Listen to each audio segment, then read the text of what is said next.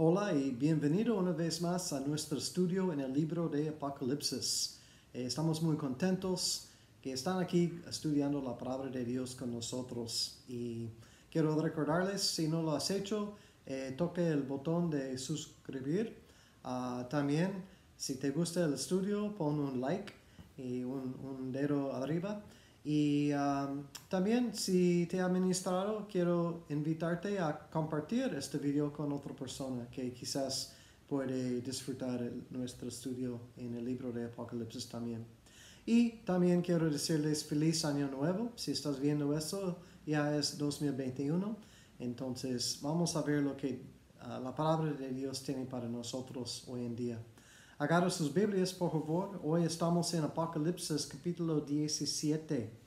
Y capítulo 17 se trata de una mujer, más específico una dramera o podemos decir prostituta. Ah, también la bestia. Y capítulo 17 es una, ah, una mirada hacia atrás a algunos capítulos que ya hemos visto, pero en, esto, en estos capítulos trae más detalle.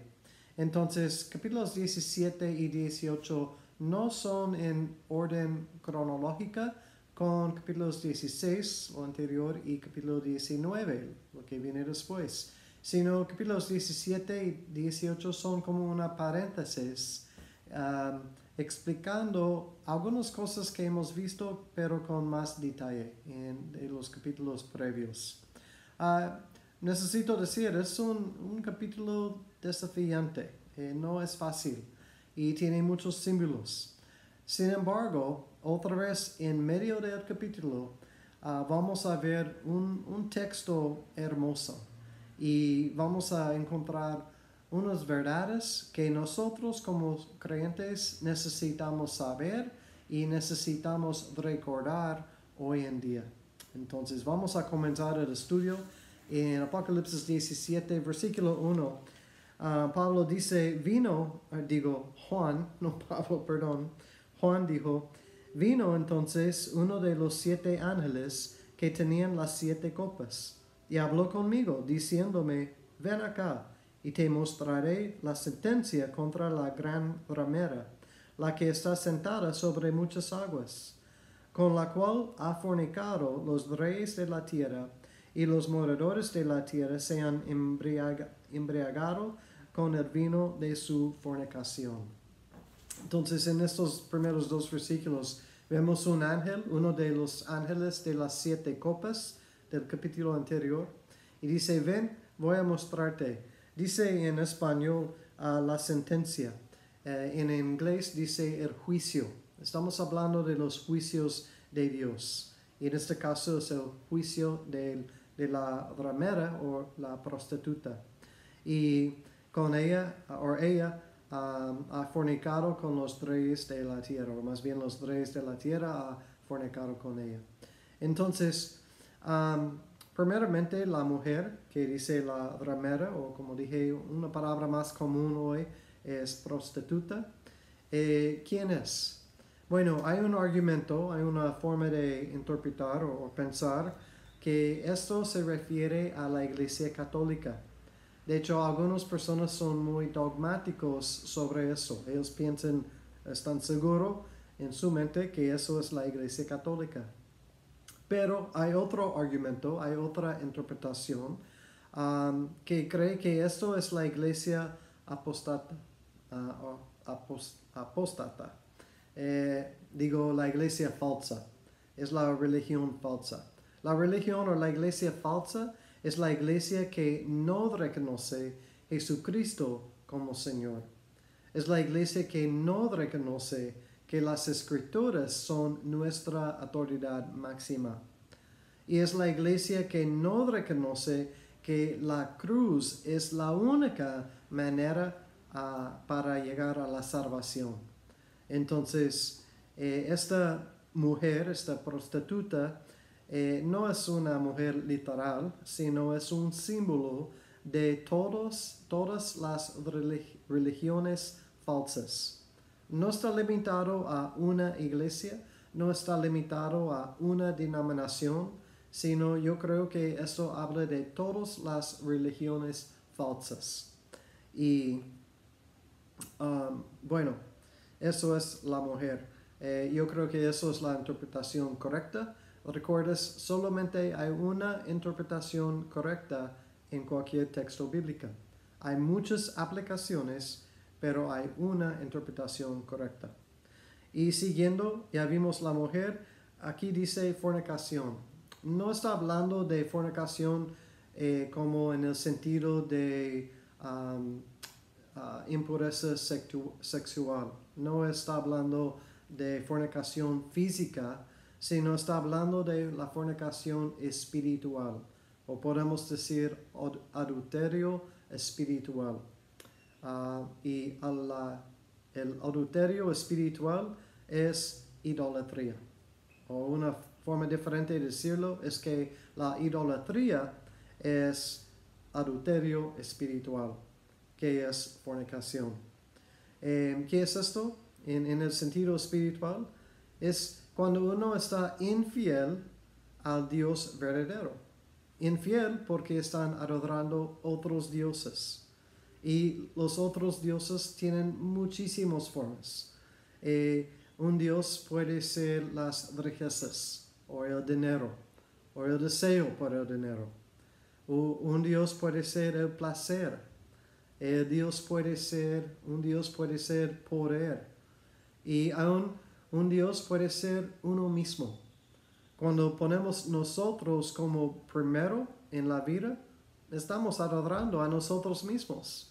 Y eso está mal. No estamos adorando a Dios primero, sino estamos poniendo nosotros primero. Y cada una de esas cosas que he mencionado, las riquezas, el poder, uno mismo, sobre la historia ha causado eh, pastores y también iglesias a caer, porque ya no están eh, siguiendo a Cristo o ya Cristo no es el primero, han puesto otra cosa, otra cosa como primero. Puede ser crecimiento de la propia iglesia, pero si eso es la cosa más importante, está mal. Cristo tiene que ser en el primer lugar. Y cualquier cosa que ponemos en lugar de Dios eh, se convierte en un ídolo, que es idolatría. Y como mencioné, hay un, eh, la religión, la religión misma puede ser un ídolo si no está basado en la cruz de Jesucristo. Y aquí tenemos en capítulo 17 la iglesia falsa, porque no están siguiendo a Cristo. Como vamos a ver lo contrario, están negando a Cristo y siguiendo el anticristo. Entonces, um, seguimos en versículo 3, que dice, y me llevó en el espíritu al desierto, y vi a una mujer sentada sobre una bestia escarlata, llena de nombres de blasfemia, que tenía siete ah, cabezas y diez cuernos. Aquí en versículo 3 vemos que eh, Juan está llevado por el desierto, ah, donde el ángel va a mostrar, mostrar la, visión. Y dice que hay una mujer, aquí hay una bestia, y aquí hay siete cabezas y diez cuernos. Entonces ya vimos la mujer es la prostituta, la religión falsa, la iglesia falsa o la iglesia apostata, apostata, perdón. Y la bestia, ya sabemos de los capítulos anteriores, la bestia es el anticristo. Y dice que um, uh, una mujer, donde está la palabra? Uh, no, llenas de nombres de blasfemia. Y sabemos también de otros estudios anteriores que la blasfemia es hablar contra Dios. Y, claro, ellos están contra Dios. Y aquí siete cabezas y diez cuernos. Esto también hemos visto en capítulo 13, si recuerdas. Y eso representa reyes. Entonces, cada uno de esos, la mujer, que es la prostituta, eh, la bestia, los reyes, estos, este grupo están trabajando juntos en contra de Dios. Y dice en versículo 4 vemos una descripción de la mujer con más detalle. Dice, y la mujer estaba vestida de púrpura y escarlata y adorada, uh, de, adornada de oro, de piedras preciosas y de perlas. Y tenía en la mano un cáliz de oro lleno de abominaciones y de la inmundicia de su fornicación. No voy a meter en, en cada palabra de esta descripción, pero esta descripción son símbolos de lujo, de riquezas y aún de poder, poder económico y poder político. Y eso tiene todo sentido, porque recuerdas, el anticristo quiere controlar la política, el gobierno, quiere controlar la economía y quiere controlar la religión. Y esta mujer eh, representa la religión falsa um, y está mezclado o metido en cosas de la economía y de la política también. Interesante que eso es exactamente lo opuesto de lo que Cristo vino para hacer. Cristo vino en, su ministerio cuando estuvo aquí en, cuando estaba aquí en la tierra. Ah, no vino buscando ser rico, no vino, no vino buscando ser poderoso o tener la autoridad. Lo contrario, vino, como dice en el Evangelio de Marcos, para servir. Vino como siervo para servir, servir a los hombres, a los demás.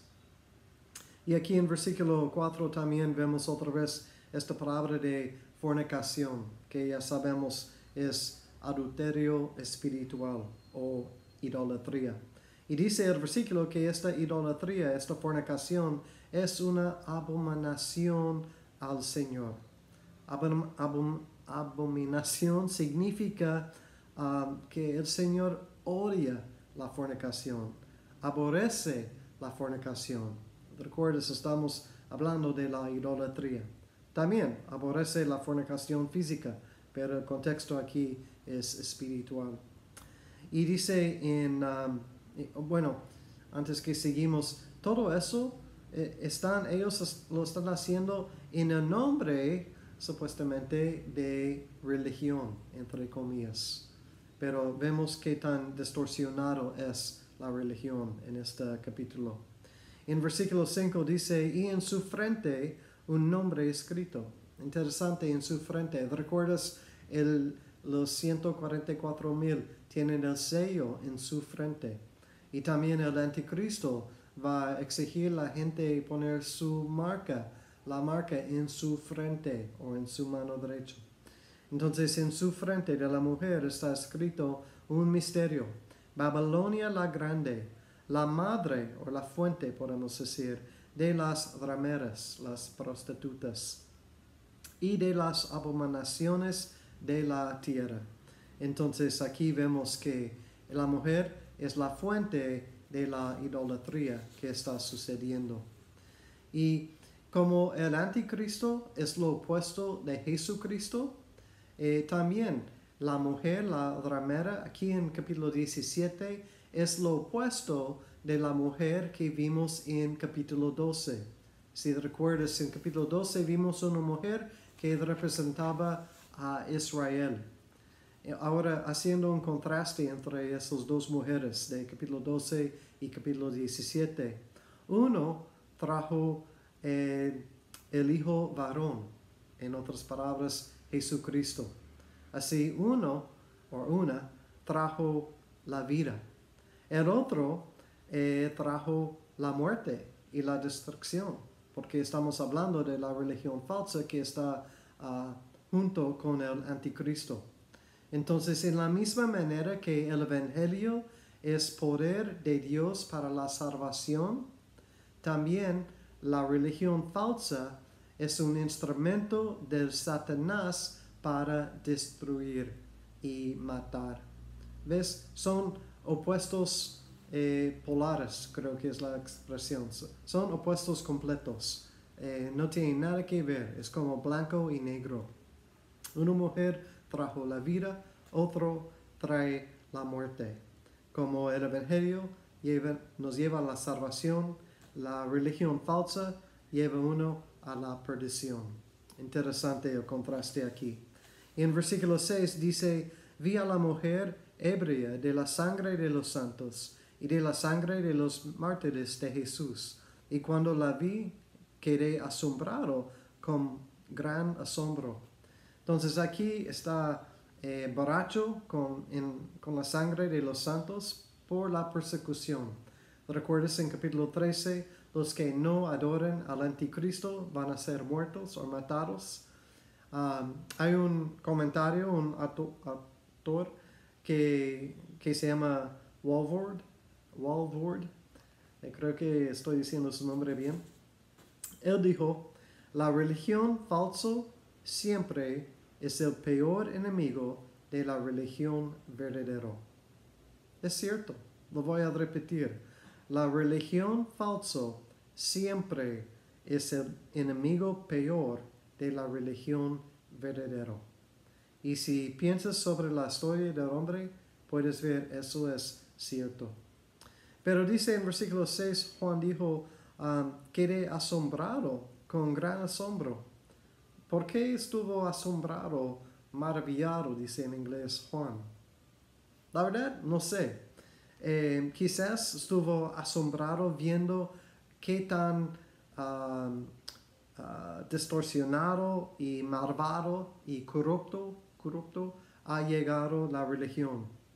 Ahora, recuerdes, cuando digo religión en este contexto, estoy hablando del falso religión. No estoy hablando de la religión verdadero, como dijo Walford, sino estoy hablando de la falsa iglesia o la iglesia falsa. Um, pero mire, en versículo 7, eso es la mujer. Ahora en versículo 7 vamos a ver la bestia. Pero primero dice el ángel en versículo 7, el ángel me dijo, ¿por qué te asombras? ¿Ves? El ángel tenía la misma pregunta que yo. Juan, ¿por qué estás asombrado? Y el ángel dijo, yo te diré el misterio de la mujer y de la bestia que la trae, la cual tiene las siete cabezas y los siete cuernos. Entonces el ángel está, va a explicar más sobre la mujer, la bestia y los siete cabezas y diez cuernos. Dice en versículo 8, la bestia, comienza a explicar, la bestia que has visto era y no es y está para subir del abismo e ir a perdición. Y los moradores de la tierra, aquellos cuyos nombres no están escritos desde la fundación del mundo en el libro de la vida, se asombrarán viendo la bestia que era y no es y será. Entonces, primero la bestia ah, que era, no es y será. Eso es una referencia al anticristo.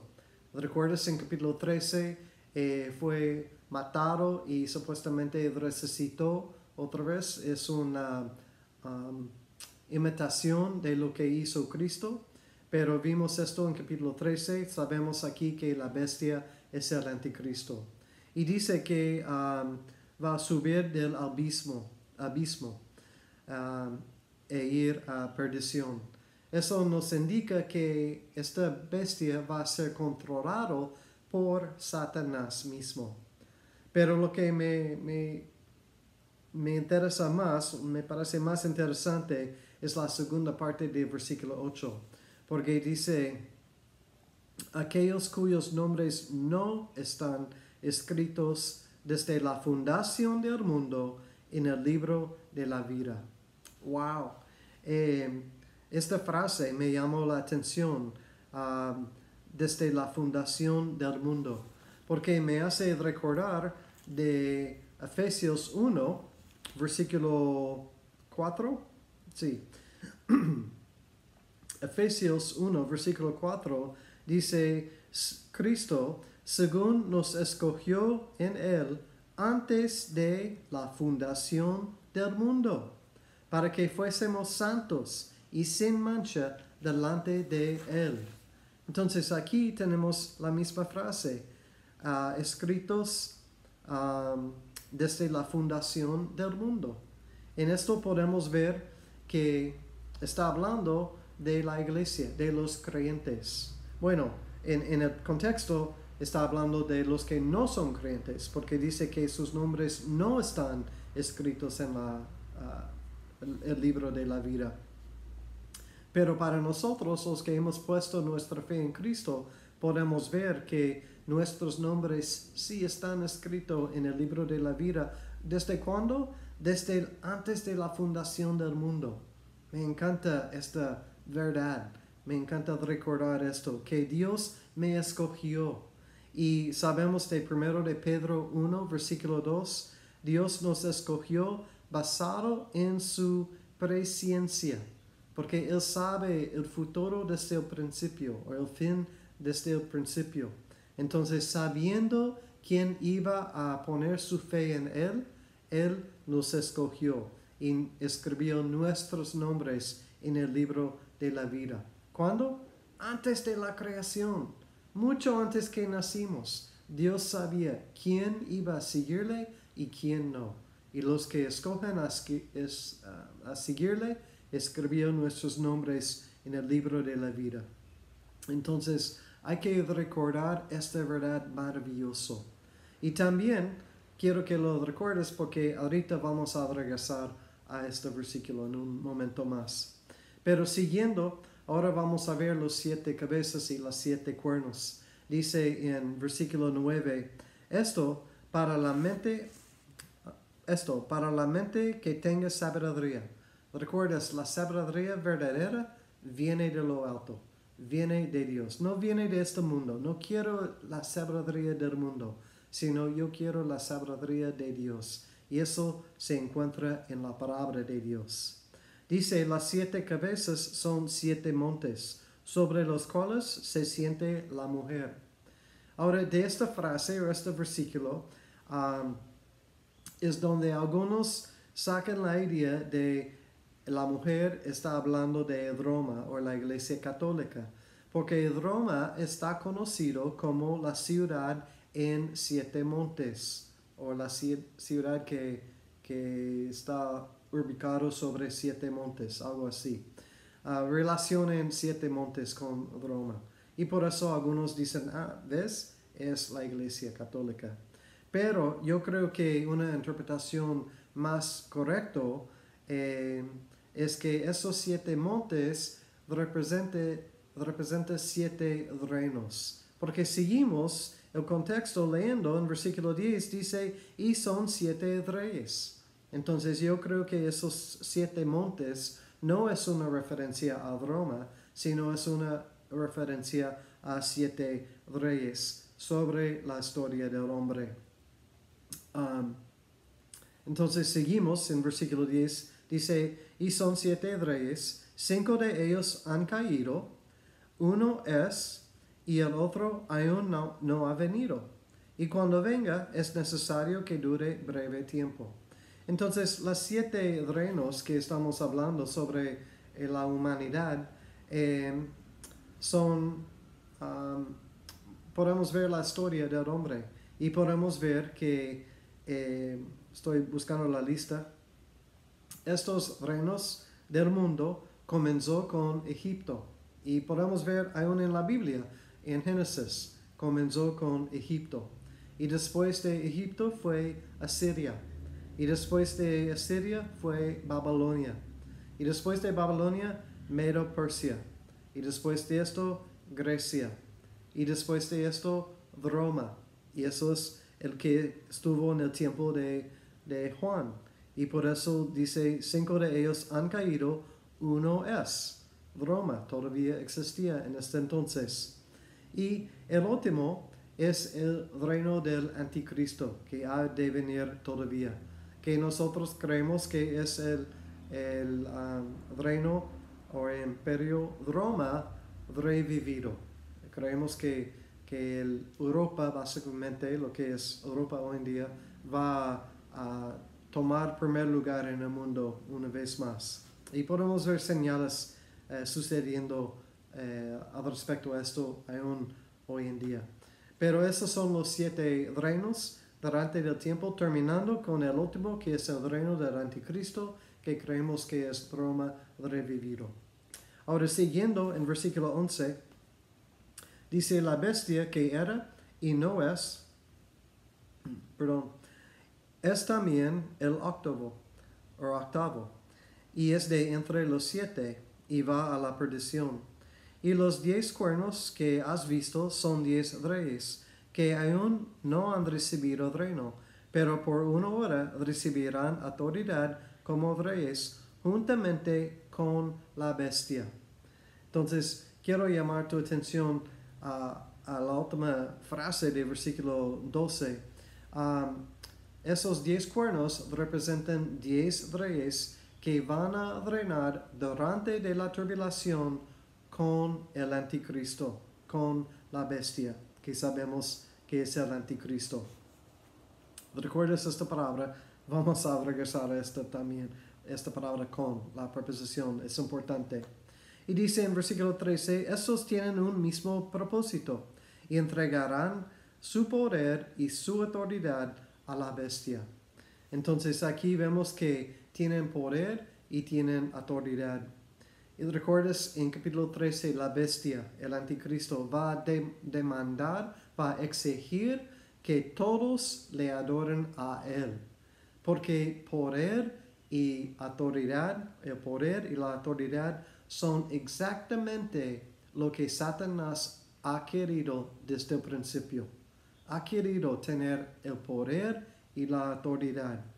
Entonces hay una lección para nosotros, hay una enseñanza para nosotros, aún en este versículo, que no seas atraído o seducido por el poder y la autoridad. Si eso es tu meta, estás mal.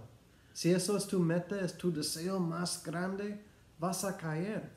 Porque el poder y la autoridad es una trampa. Y podemos ver que aún Satanás no ha aprendido hasta, hasta la tribulación, porque todavía está buscando el poder y la autoridad. Ahora, versículo 14. ¿Recuerdas en el principio les dije que hay un tesoro, hay una, un pedazo de oro en este capítulo? Aquí está en versículo 14. Dice, ellos pelearán contra el cordero. Bueno, eso no es el oro todavía. Esto, la bestia y los diez, diez reyes van a hacer guerra y eso está hablando de Armagedón. Cuando dice van a hacer guerra, es una referencia a Armagedón. Y van a hacer guerra contra el Cordero. Y claro, el Cordero es Jesucristo. Pero mira, dice, y el Cordero los vencerá. Eso es lo bello. Eso es el principio de lo bello que Cristo es victorioso. Cristo va a vencer esos reyes y la bestia y también la rama, la, iglesia falsa. Y, y, sabemos de 1 Corintios 15, versículos 56 y 57, que el Cordero, que Cristo ha vencido la muerte y el pecado cuando resucitó de los muertos de la cruz. Entonces, él ya es victorioso. Y aquí vemos que va a ser victorioso sobre la bestia. Y dice, um, siguiendo en versículo 14, um, porque Él es Señor de señores y Rey de reyes. Otro verdad hermoso que necesitamos recordar. Me encanta que dice, Él es Señor de señores y Rey de reyes. No dice que Él era señores y señores, no dice que un día Él va a ser Señor de señores, sino dice que es, es presente y continuo, porque era, es y sigue siendo Señor de señores y Rey de reyes. Y eso está hablando no de la bestia, sino de nuestro Señor y Salvador Jesucristo. Entonces podemos ser eh, consolados y animado y tener esperanza sabiendo que Él es victorioso sobre la bestia. Pero la cosa que me encanta más sobre este versículo es la última frase. Dice que y los que están con Él son llamados y elegidos y fieles. Entonces, ¿recuerdas en capítulo 12? Dije, recuerda la palabra con, cuando dice ellos, esos reyes son juntamente con la bestia. Pero aquí vemos algunos que están con el Cordero. Entonces, ¿quién será? ¿Quién está con el Cordero? Bueno, aquí vemos los que son llamados y escogidos y fieles. Bueno, digo, ¿quién son llamados y escogidos? Ah, ¿recuerdas cuando vimos versículo 8 hace poco? Y fuimos a, a Efesios 1.4 y dice que Dios nos escogió antes de la fundación del mundo. Entonces, ¿quiénes son escogidos? La iglesia, nosotros, los que hemos puesto nuestra fe en Jesucristo. Entonces, Él nos escogió antes de la fundación del mundo. Este versículo, versículo 14, cuando dice los que están con el Cordero, está hablando de nosotros, los que somos escogidos y sabemos que Dios nos escogió. Entonces entiende esta parte, por favor, es importante. En el rapto de la iglesia, Cristo viene por su iglesia.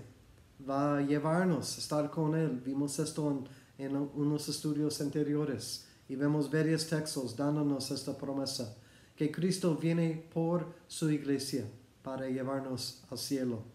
Pero en la segunda venida, Cristo viene con su iglesia. ¿Por qué? Porque vamos a estar con Él desde el rapto y durante de la tribulación. Entonces, y este versículo, versículo 14, está hablando de la segunda venida, cuando Cristo viene con su iglesia para establecer su reino y reinar mil años. Y nosotros vamos a reinar con Él mil años, porque estamos con Él. No estamos con la bestia, como lo dice en versículo 12, sino nosotros, la iglesia verdadera, los creyentes, los que hemos puesto nuestra fe en Cristo por nuestra salvación, somos con el Cordero. Y vamos a regresar con Él, porque nosotros somos llamados, escogidos y fieles. Qué hermoso es esta verdad y algo que necesitamos recordar en estos días.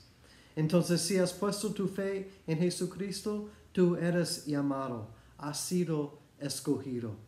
Y nosotros queremos permanecer fieles. ¿Cómo podemos permanecer fieles? Nos dijo Jesús en Apocalipsis. ¿Recuerdas la, carta a la iglesia fiel en Apocalipsis 3, la iglesia de Filadelfia? Y Jesús dijo a esta iglesia, um, que porque aunque tienes poca fuerza, has guardado mi palabra y no has negado mi nombre. Luego, versículo 10, por cuanto has guardado la palabra de mi paciencia. Entonces, ¿cómo podemos ser fieles?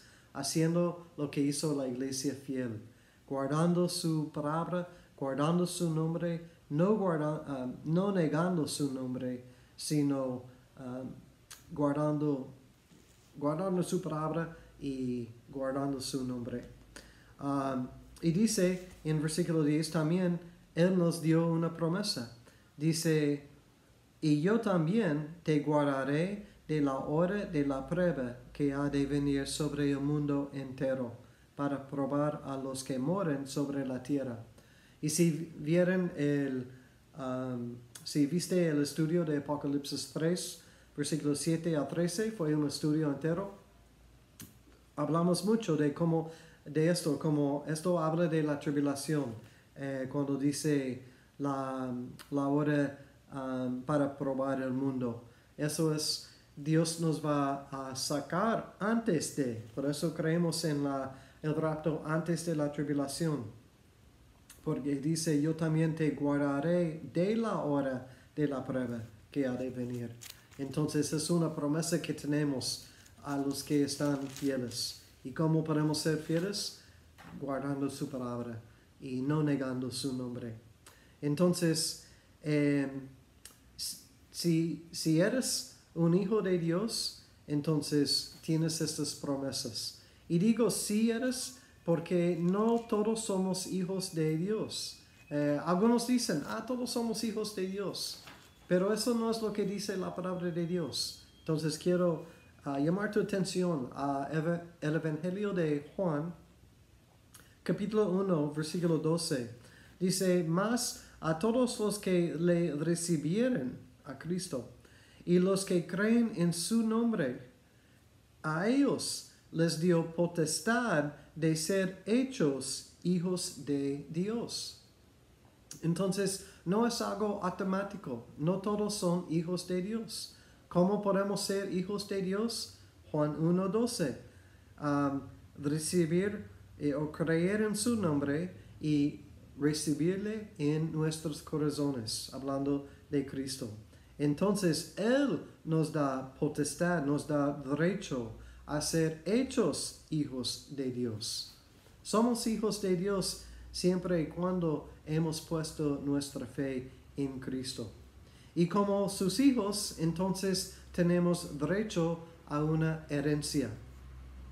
Y esta herencia está basada en una relación, una relación con el Padre por medio del Hijo Jesucristo. Exactamente lo que leí en Juan 1.12.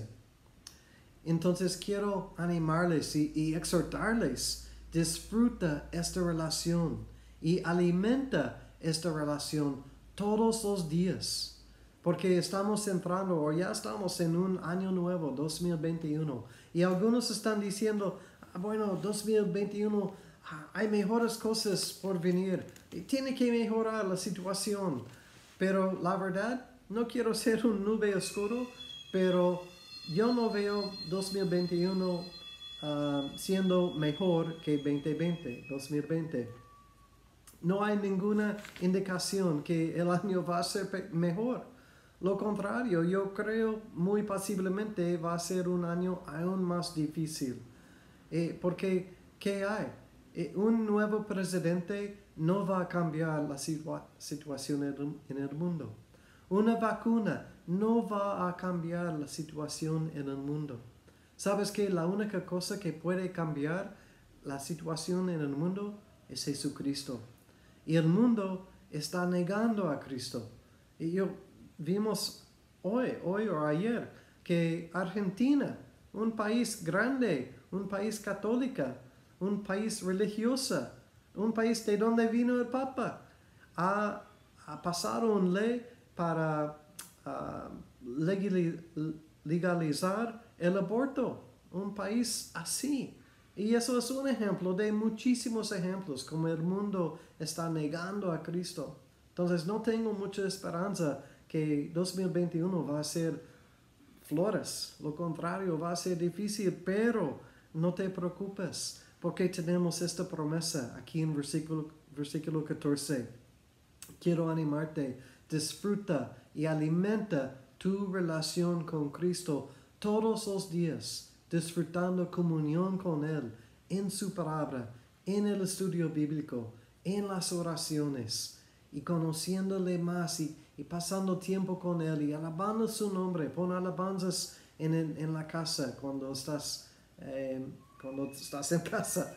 Entonces disfruta esta relación um, porque tenemos una herencia y, y es una herencia no nada más es increíble, no nada más es bien nuestra capacidad de imaginar qué tan maravilloso es esta herencia que nos espera, sino también esta ah, herencia es para siempre, es para la eternidad. Una herencia aquí en la tierra se acaba, tarde o temprano se acaba, pero nuestra herencia con Dios es para siempre y vamos a estar con Él para siempre. Entonces, que sea bueno o que sea malo 2021, tenemos una herencia esperándonos. Y en esto es nuestra esperanza. Entonces, terminando rápidamente el capítulo en Apocalipsis, dice, versículo 15, me dijo también, las aguas que has visto donde la ramera se sienta son pueblos, mucha, muchedumbres, naciones y lenguas y los diez cuernos que viste de la bestia, estos abrazarán a la ramera y la dejarán desolada y desnuda y devorarán sus carnes y quemarán con fuego, la quemarán con fuego. Entonces vemos aquí que eh, en, al final de la tribulación, la bestia va en contra de la ramera, la prostituta, la, la, religión falsa. Porque recuerdas, la bestia quiere toda la atención, todo poder, toda la autoridad. Um, dice en versículo 17, porque Dios ha puesto en sus corazones el ejecutar, ejecutar lo que Él quiso, o dice en inglés su propósito, ponerse de acuerdo y dar su reino a la bestia hasta que se cumplen las palabras de Dios. Entonces aquí en versículo 17 podemos ver que aún al final de la tribulación, Dios tiene control. Dios está en el trono. Y Dios tiene su propósito y va a cumplir su propósito. Y dice en versículo 18, y la mujer que has visto es la gran ciudad que reina sobre los reyes de la tierra.